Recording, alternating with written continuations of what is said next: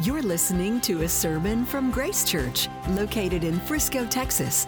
Get to know Grace Church better by visiting our website at www.gracechurchfrisco.org.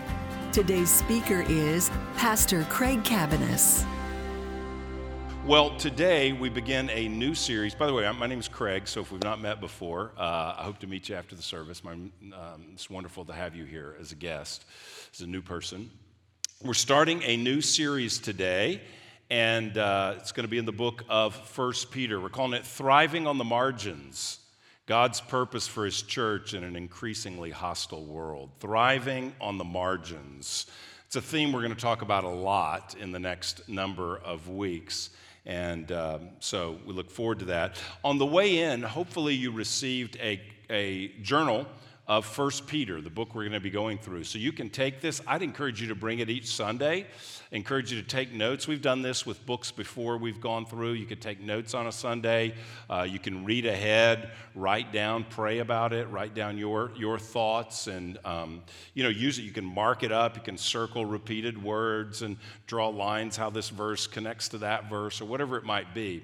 Uh, so it can really be a tool for you to mark up and use and use it as a real study tool as we go through it together. We also, out on the bookshelf across from the coffee area, the cafe, we also have a couple of books available uh, for you um, that, that you could buy that'll go through this. So the first one is a commentary, and it is uh, by Juan Sanchez. It's called First Peter for You. So this would be a good commentary if you want a little extra study. It's, it's understandable. Uh, uh, it's not uh, written at a high scholarly level or something like that. Uh, it is very accessible, and I think it would serve you well. So that's available out there.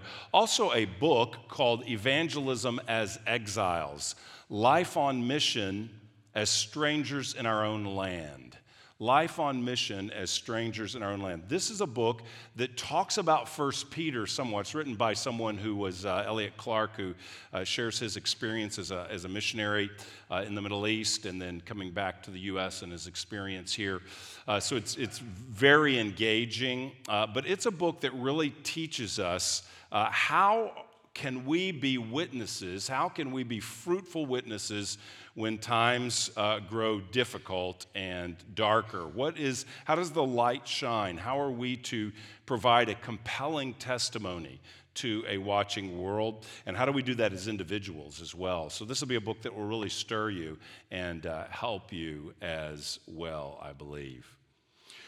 Well, whatever line of work you are in, you probably receive emails uh, from folks who have solutions for your vocational problems. They're usually pitching a seminar, uh, or nowadays it would be a webinar. Uh, that you don't even have to leave your seat to attend, or they're, they're pitching something that will help you. They're offering coaching, or perhaps they have some new tool uh, for you to use that will make you better at your job, or, or maybe they, they're offering a new software uh, that will solve all of your problems. Well, I receive emails like this and, and have for years. Um, but in the past couple years, the emails have changed dramatically they've changed. It used to be I would get emails that would say, hey, you know, here's a book or a resource or a seminar on how you can achieve work life balance, or uh, in my line of work, how you can preach a better sermon or something like that. But over the last two years, the emails I have received have been more along the lines of how you can survive. And specifically, how can you survive? Uh, in the emails I receive, how can you survive as a pastor in a church in a world that is changing so rapidly? How can you survive? So, a couple of weeks ago, I received this email from a reputable source, but this is what it wrote. Uh, in the middle, you know, dear pastor, blah, blah, blah. Uh, it was a, a you know, a, a, group email sent out to all kinds of uh, people. And it said, the future of the church in the West has never been more uncertain. The combination of rapid secularization, tectonic shifts around gender and sexuality, and the politicization of nearly everything in society have emptied churches around the country. Most of the churches we work with report that attendance has shrunk by 40% relative to pre pandemic numbers. Some pastors still pine, for, pine away for the old glory days, and others have been so demoralized by the changes that they have quit ministry altogether with a link to an article saying 40% of pastors are on the verge of quitting, whatever. Um, regardless of where you are or your church falls, or where your church falls on the spectrums, there is no question that this is the most complex time to be a pastor in perhaps all of church history. Oh, that's a bold statement.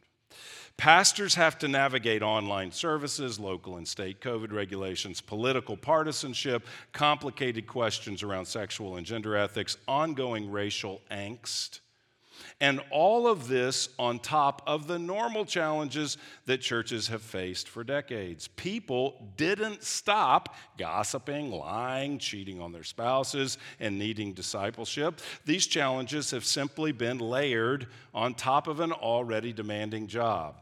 Yeah, if y'all would stop lying and cheating and gossiping, I could get to the 30,000 foot level stuff about sexual ethics and racial angst, I guess. I don't know.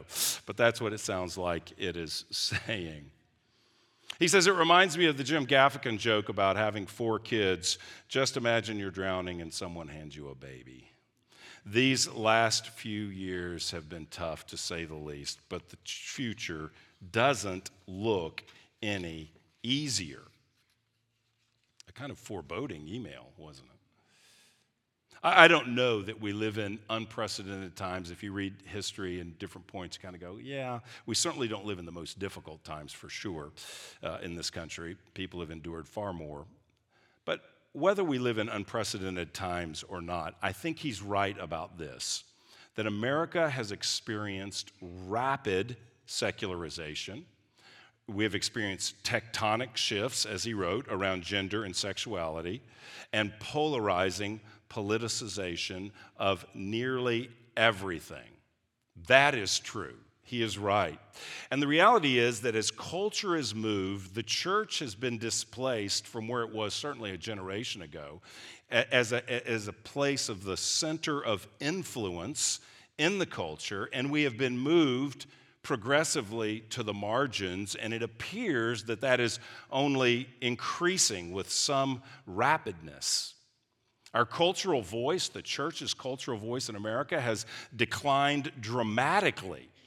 And even here in the Bible Belt, we're needing to learn how to navigate life in a new reality, what people call the post Christian world that we live in.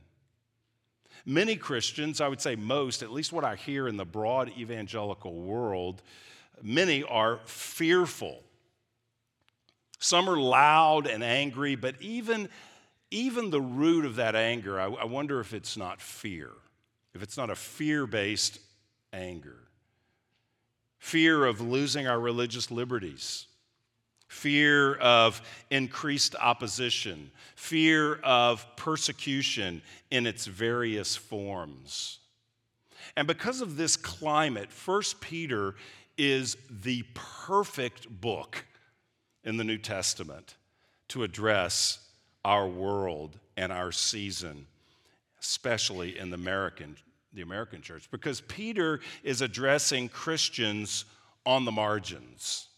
Now, their situation is different than ours in the first century, but they are not at this point being arrested, uh, at least not on a broad scale. They're not being arrested and martyred for their faith. That comes later after the book of First Peter is written. They are experiencing a more localized rejection, we might say. In today's terms, these Christians are being canceled, they're being excluded. They're being slandered and lied about. They're being harassed. They're being mocked for their faith. Some are perhaps losing their jobs because of their commitment to Christ. Some may be losing their spouses because of their commitment to Christ. Some may be actually losing possessions and that sort of thing, all of them are being pressured to embrace the views and the practices and the lifestyles of the surrounding culture that they find themselves in. And into this situation, which Peter r- refers to as a fiery trial, uh, which he refers to as suffering, into that, Peter gives a vision for how glorious life on the margins can really be. And his playbook is very, very different from the American evangelical playbook of what you're supposed to do when you're on the margins. I, w- I want you to read this letter, read it over. You've got it in your journal. Read it over and see how different it is from the voices that you hear in our culture saying how we should be responding, how we should be, what should consume us as evangelical Christians. For instance, he doesn't spend any time complaining about the Roman government. Actually, he's going to say, honor the emperor, who is Nero. He doesn't spend any time worrying about the Roman government. He doesn't spend any time critiquing the culture and, uh, and, and just sort of talking, grumbling, grumbling about how evil and deceptive the culture is. Rather, he tells the church to wake up and live out your identity. He reminds them that they are loved by God, that they are God's special people in the world, and He calls them to holy living characterized by love of neighbor. We're often criticizing the unholy world. Peter is concerned about the unholy church.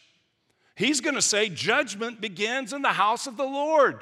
He read the letter. He's not going to busy himself going on and on and getting so stressed out about the fact the world is going to hell in a handbasket as they used to say. He doesn't that's not his his grief. His major concern in this letter. His concern is the church be an alternative society pointing to Christ not grumbling about the surrounding culture, but looking to Jesus and following him with repentance and love and holiness.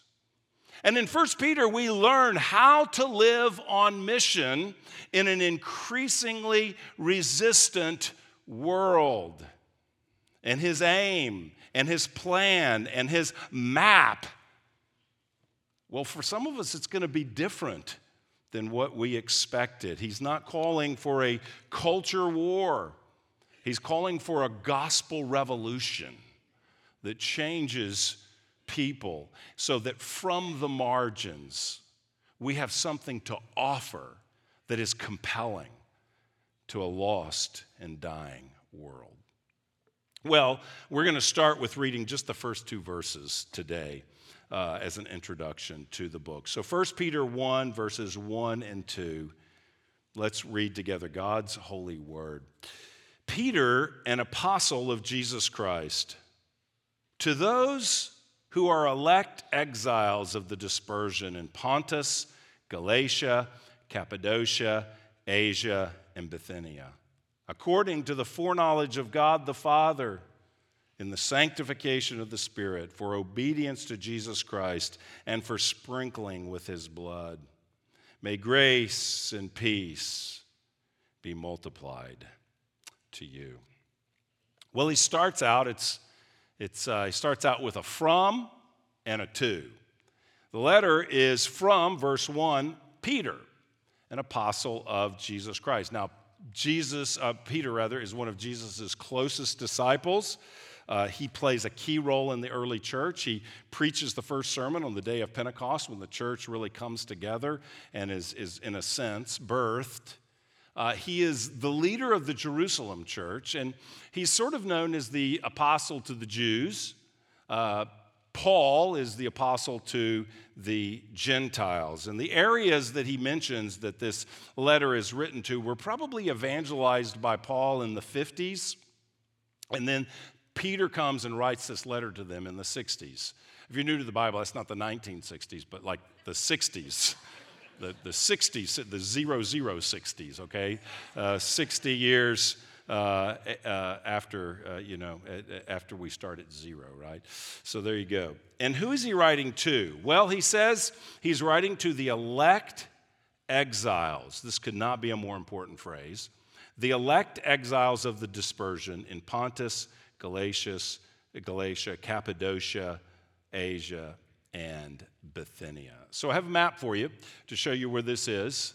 Uh, and can you see that little dot there? So up at the right, on the top right, we have the Black Sea, and this is the area he talked about that he just wrote about Pontus, Cappadocia, Galatia, Bithynia, and Asia. So, this area up here, all this entire area, was now modern Turkey. It's a land about the size of New Mexico. Anybody from New Mexico here? Your state is the fifth largest state in the country by landmass. So that's about the size, mileage, you know, square miles, it's about the size um, of New Mexico. And you can see cities over here that you're familiar with that Paul evangelized. Here's Ephesus, uh, Colossae. Uh, you may have remembered in the book of Acts, he was in Iconium and Troas. Here's Philippi up here. So here you have all these places that Paul had evangelized. And now, uh, this group up here, Peter is writing a letter to these folks. These kind of coastal cities are probably a, a little bit more populated, like Ephesus and Colossae, a little bit more populated, a little bit more educated. Not as true up here. There's probably a little bit more, a little bit more formal persecution going on here. It's a little bit more sort of random, as I described, happening in the area where he is writing. And this leads us to the message of the book. It's from Peter, it's to these people in these areas, and the message is seen in the phrase, to the elect exiles. Because here's what we're going to find in the letter that his message for the church is found in their identity. Really, he's wanting to define in this first phrase who they are, how they understand themselves in two important ways how they understand themselves in relation to God and how they understand themselves in relation to the world. And so here he's giving them this sort of identity that we want to flesh out a little bit this morning and understand and, and ultimately refer to in the coming weeks. So, first of all, he says they are elect exiles. I'm going to start with exiles. He says they are exiles. The word can be translated in various ways. Some, sometimes it's translated foreigners. Um, sometimes it's translated aliens. So, for instance, the NASB translates this to those who reside as aliens. So, here's the big idea of the word exile and what it means it describes someone who is not a citizen of the place they live, they are a foreigner, someone who doesn't enjoy the rights and privileges of citizenship where they live. And, and, and more than that, as the letter will show, someone who's viewed suspiciously for not embracing the customs or the values, the religion even, of the surrounding society.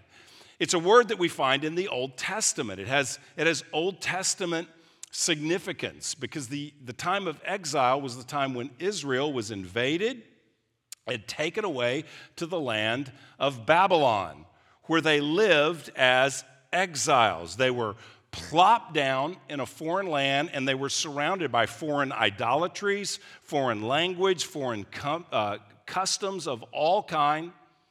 So the exiles, when God's people were in exile, it meant that they lived in someone else's land. This is the key idea. They lived in someone else's land. They weren't at home. Not only that, but the passage says that you are elect exiles of the dispersion. The word dispersion speaks of the scattering of the Jews. Sometimes you see it called the diaspora.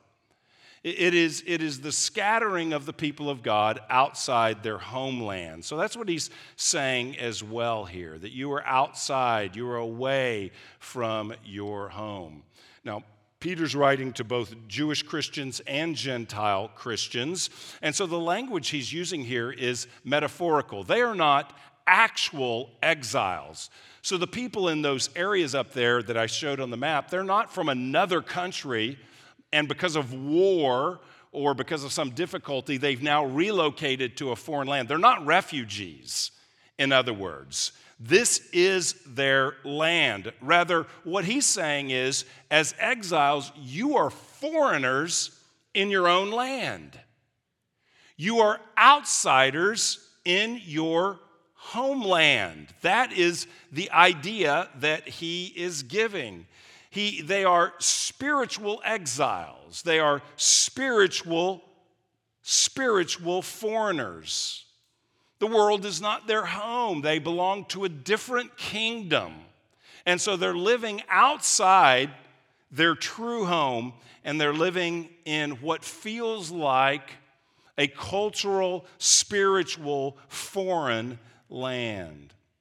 This comes clear in chapter 2. Look at his language in chapter 2, uh, verse 11 and 12. He says, Beloved, I urge you as sojourners and exiles, that's who you are, to abstain from the passions of the flesh which wage war against your soul. Keep your conduct among uh, among the Gentiles honorable, so that when they speak against you as evildoers, they may see your good deeds and glorify God on the day of visitation. Do you see the contrast that he is making there? He's saying, You're sojourners, that means you're passing through. You're exiles, that means you're not at home. You are outsiders in a foreign land. So don't sin, don't embrace the passions of the flesh which is characteristic of the Gentiles around you, but keep your conduct honorable before them, he says. So he's saying you're in this, you're like this island of people in a foreign land. So don't embrace the passions of the Gentiles, but ensure that your life is different so that your conduct stands out, so they may see your good deeds and glorify God. You have a mission and a purpose that you would be a representative of me to the nations around you, to the people around you, he's saying, so that ultimately they may turn to him and they may glorify God on the day of salvation, the day of his visitation. Let your good deeds be on display. So, from the beginning of the letter, Peter wants them to rightly understand how to live in a culture that does not love Jesus. And he starts with a compelling analogy. He says, You may be born and raised in Pontus you may be fifth generation in Galatia, but this is not your home. He's giving words, he's giving a theological concept, he's, he's giving them a grid, a paradigm to understand their existence as believers in the world. Because of your faith in Jesus Christ, you are foreigners in your own land, he tells them, exiles. And this is our identity as well. We're foreigners. We're resident aliens. We're exiles. That's how we are to understand our relationship in an unbelieving culture. Here's the reality that many of us don't live with that following Jesus is such a radical, countercultural way of life that we will always be outsiders in an unbelieving world because unbelievers are actively rejecting the king that we submit our lives to. You will always be an outsider. And if you don't have that sense or that feel, you should be concerned. Jesus said, Woe, which is a term of judgment, judgment upon you when all men speak well of you because we are fundamentally different people. And the host nation regularly pushes back against outsiders, foreigners. They don't understand them. They want them to adopt the culture and the practices and the beliefs of the host culture. And that's what your world wants for you to adopt, believe what we believe, say what we say, do what we do, but you're very your very core identity, our core identity as the church is we're, on, we're in exile. We're exiles. This is such an important message for the church in the U.S. to get. There is a clear distinction between God's kingdom and the world, between believing society and the unbelieving society. And the distinctions which have always been there in America are becoming more and more clear in our culture. It's just becoming the reality that we can relate more and more with terms in the Bible that God gives to us to describe our experience. The feeling of being an outsider shouldn't come as a surprise. It should not come as a surprise to us. It's by nature what it means to be a follower of Jesus. There's two temptations, I think, in, in the times we live in where the culture is hardening increasingly against God and uh, hardening against the beliefs of the church. Juan Sanchez, in his commentary that we have out there for you, uh, he, he, hand, he describes this well. This is what he says In these hardening times, some of us will be tempted to compromise what we believe in order to fit in or to avoid suffering, while others of us will be tempted to bemoan all that is wrong with our world and long nostalgically for a better time long forgotten and that likely never existed. Peter will equip us to stand firm against both temptations as we look forward to, the, to a better future. Here's how this temptation works in our world it's two temptations. One is the temptation of the young, the other is the temptation of the old. The temptation of the young, when you are marginalized, is to want to fit in. Young people, the world is seeking to squeeze you into its mold, to believe its beliefs and to question the beliefs that you have in the Lord Jesus Christ. And so, as we're further marginalized, and I don't know how, how I can't predict the future, but as we are marginalized, here's what happens the temptation is I want to uh, be liked. I want to fit in. And we can even deceive ourselves at times by saying, for the sake of the gospel, I want to build bridges. And that's true. We should do that. But sometimes we can compromise the truth of Scripture and deceive ourselves to think we're just being relatable. And so, as the young, certainly the old can be tempted with this as well.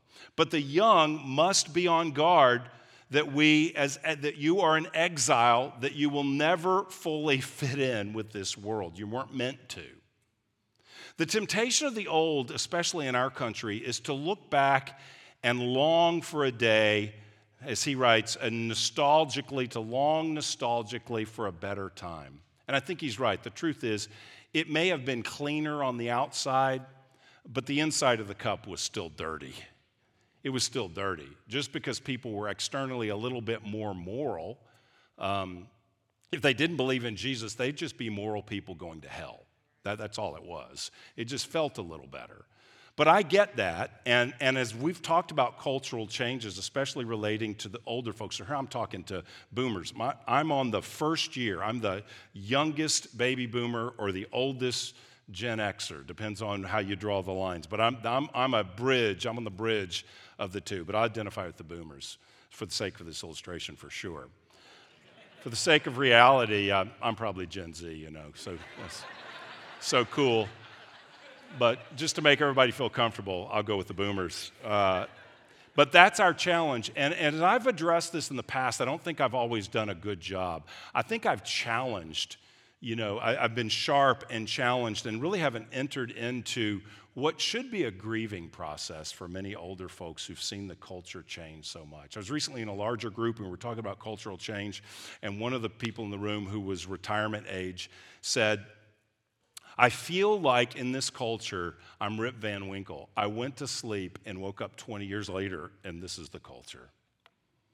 If you're young, you need to know that's how many older people in, in our congregation feel. It's disorienting. But there's good news for us older people in the book of First Peter because he's going to show us that the answer is not to long for a day long past, but to, with fresh vision, walk out our faith in confidence in a, perhaps what feels like a new reality and is a new reality, but with confidence that God does his best work when his people are on the margins. Doesn't mean we don't stand up and try to bring change politically or culturally. Doesn't, I'm not saying throw in the towel. This book is not about withdrawal. but it's about embracing being an exile, seeing the glory of being an island of folks announcing the glory of God to a watching world, providing hope for those who have none. So, two temptations the young to assimilate, the old to look back sentimentally or nostalgically. And some of us maybe need to grieve that, and then we need to move on in faith uh, in God's timing, but we need to move on uh, with what God has for us. Okay, number two, he says they are elect. They are exiles, they are elect. They are the elect exiles. Other versions translate this the chosen. Though you feel like foreigners in your own land, Peter says, you're chosen by God. Oh, that is such good news. The church is God's elect people. That before the foundation of the world, God set his affection on a people, God chose a people, and now in time, God is saving a people as his own. And he spells this out verse in verse 2 even more. You are elect, you are according to the foreknowledge of God the Father. Foreknowledge doesn't mean simply that God knew something ahead of time. Foreknowledge refers to God's knowing of people, that God ahead of time knew a people, that He planned our redemption, is what that's saying. With God's foreknowledge, He planned our redemption. And it's not just God's foreknowledge, it's the Father, the foreknowledge of God the Father. These elect exiles are suffering on the margin. They're experiencing some social rejection, some family rejection, maybe some hindrances at their work, maybe the slander of their character. And from the get go, Peter wants them to know they have a Father in heaven that planned this out ahead of time. God's not surprised that you're in exile. God's not wringing his hands that people are resisting you at points. God has a plan. God is in control. God is gloriously in control. This is his very plan to reach the world is to reach it not from power but from weakness. The whole New Testament is this. Paul says he glories in his weakness. Because when I am weak, then I am strong in the power of God. And that applies here too. You're chosen by God for this time and for this place. Sons and daughters, elected, loved, chosen out by God the Father. And this is because of the work of the Spirit. Look what he says in the sanctification of the Spirit. Sanctification has to do with holiness. Sometimes it means growing progressively holy. Sometimes it means being set apart. Probably both are true here. So you are set apart. God set his affections on you, chose you before time began. Other passages of the scripture say before time began. He chose you and he set you apart by his spirit. Why did he do that? For obedience to Jesus Christ and for the sprinkling with his blood. So you feel in exile, you feel foreign, you feel out of place, you feel disoriented in your world. Well, God chose you. You have a Father that loves you. And he is set you apart by his spirit, and he's called you to obedience. He's called you to follow him, to walk with him, to honor him, and for the sprinkling of blood, which is an, a, a, picture, an Old Testament picture of forgiveness, ongoing forgiveness. So he's called you to follow him, and, and when you fail, there's forgiveness, the sprinkling of his blood. So he, he just starts out with this blast of encouragement. I mean, the only daunting word in the whole first two verses is this word exile that I spend so much time on because the whole book is going to be about that sojourners and exiles. So you're in this position so that you can obey the Lord and follow Him. There's going to be, the Spirit has called you to that. The Spirit will equip you for that. Called to obey. Well, this dual identity is a running theme, theme throughout the book. You are elect exiles, you are the chosen outsiders, chosen by the Father, resisted by the world. Think of that's what this verse says. You are chosen by the Father, resisted by the world, just like Jesus. That's Jesus. Chosen by the Father, resisted by the world. And Jesus said, The servant is not greater than the master. Identifying with Jesus means forgiveness, the Spirit, a life on mission with purpose, the eternal hope of the new heavens and the new earth, and entering into his sufferings. The prosperity gospel takes the icing and just wants to have cake three meals a day, all day long, and you get malnourished that way and you die. But the true picture of Jesus is all the blessings, many, most reserved for eternity, but it also comes with entering into his sufferings. Here's a verse we don't teach much John 15, 19. Jesus says, If you were of the world, the world would love you as its own. But because you are not of the world, but I chose you, there it is, I chose you out of the world, therefore the world hates you. He, is, he was hated but loved. So Jesus was hated by the world but loved by the Father. And you see, he says, You're in the same place. They hated me, they're going to hate you. Doesn't mean we're to be jerks. We're trying to bring on hatred. No, we're going to see in this book, we're to be a winsome witness. But the world will resist, much of the world will resist. We are the chosen outsiders. As one person said, we are the selected rejected. Selected by God, rejected by the world. And we need to embrace that. Young people, you need to know that Christianity will never be culturally cool. It's just not going to be cool in a pluralistic society, and I'm grateful for a pluralistic society. But in a pluralistic society, it will just never be cool to say, Jesus is the only way. The rest of you are wrong. That's never going to be cool. It simply will not be popular to say, if you don't surrender to Jesus, you will be condemned for eternity. Never will that be celebrated in the culture.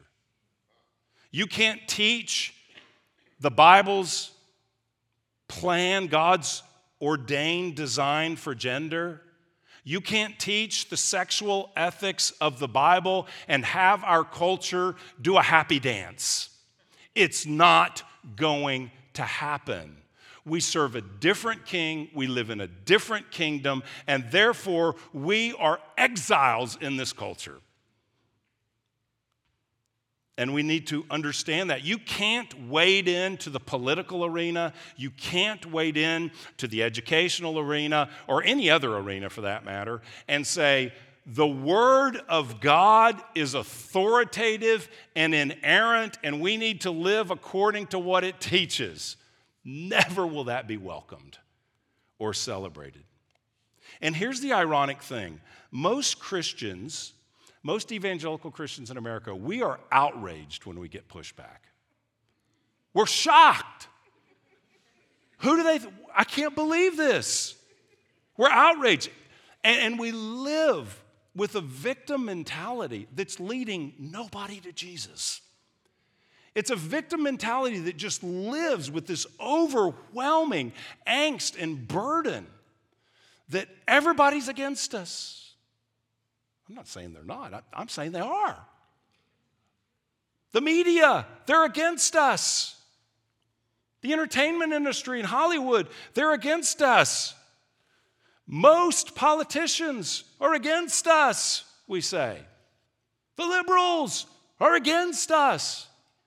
I want you to think about the history of our religion, Christianity. The world murdered our founder. What do you think you signed up for? A day at the spa? What are we thinking? What are we thinking? This is why Jesus said, Take up a cross. Listen, if you want to be just like the surrounding culture in all of your beliefs, all your values, all your customs, all your conduct, then Jesus is not for you.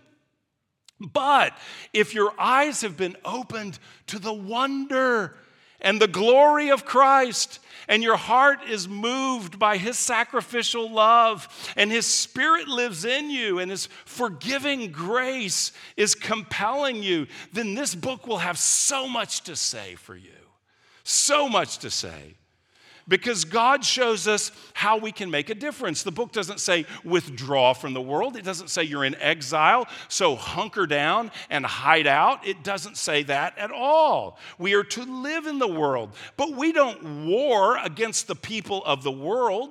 Rather, we stand ready to present Jesus to them. In chapter 3, Peter is going to say, Be ready to make a defense to anyone who asks you for the reason for the hope that is in you, yet do it with gentleness and respect. Be ready to give an answer for Jesus, but do it with gentleness and do it with respecting the other person as an image bearer of God. Listen, if all we're doing is whining about how bad we have it, no one is ever going to tap us on the shoulder and say, Please, pray tell, tell me about the wonderful hope that you have.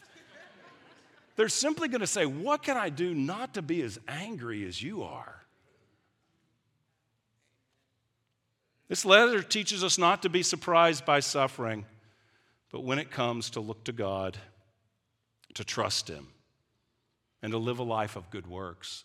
Let's read real quickly uh, verses 12 through 14 of chapter 4. This is what it says Beloved, do not be surprised at the fiery trial when it comes upon you to test you, as though something strange were happening to you.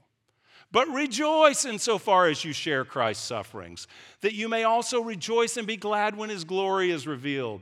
If you're insulted, this is the kind of trials they're experiencing and so are some of us. If you are insulted for the name of Christ, you're blessed because the Spirit of glory and of God rests upon you. And then a few verses down, therefore, let those who suffer according to God's will entrust their souls to a faithful Creator while doing good. This is the response. We are to entrust ourselves to God while doing good.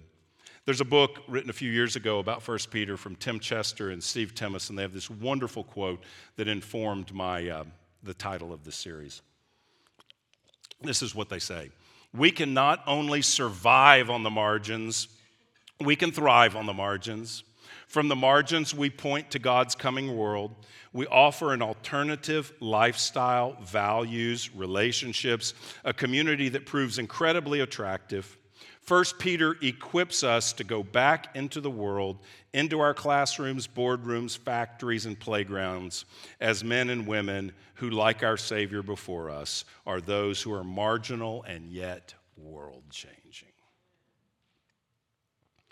I'm out of time and I got one more thing to say. I just got to say it. Thank you. I don't know who said that, but praise God for you. May, may your tribe increase. Let me tell you, here's where we can learn how to change the world from the margins. Perhaps the best example around us, I think, of, ch- of bringing change on the margins is black Christians.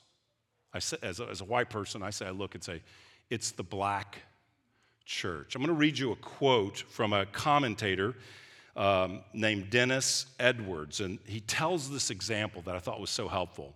He says, Despite the alienation that we, African Americans, have long experienced, the world has been profoundly impacted by our tenacious faith.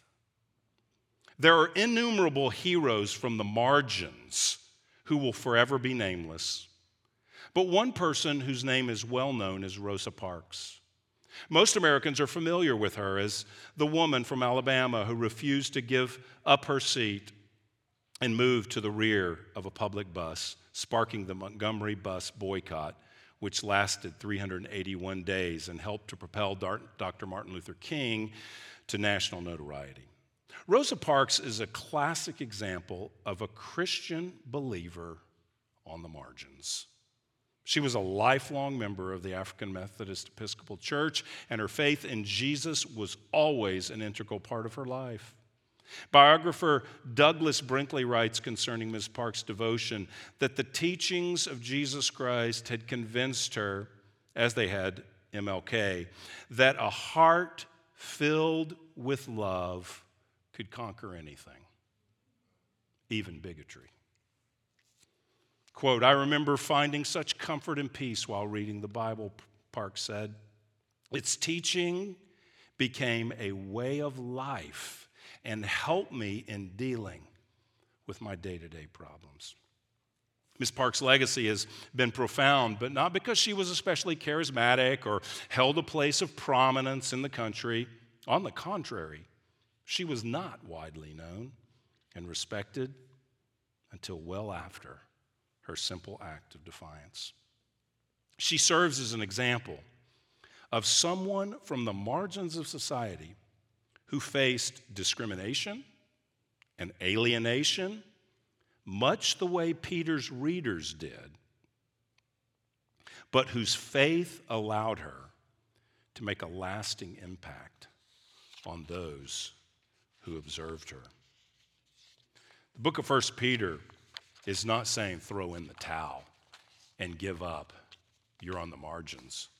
It's saying, by the power of the gospel and the Holy Spirit, may God so transform the people of God that from the margins, our compelling example provides a clarity to a world that is so confused and only growing more confused, so that you are there to provide an answer for the hope that is within you.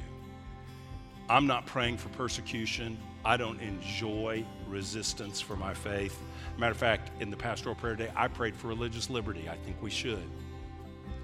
But if God doesn't answer that prayer the way I prayed it, and we incre- face increasing marginalization, may the grace of God strengthen us to shout from Jesus is Lord and show the love of God to the dying. Thank you for listening to this sermon from Grace Church. To receive future messages, subscribe to the podcast on iTunes or listen online by visiting our website at gracechurchfrisco.org.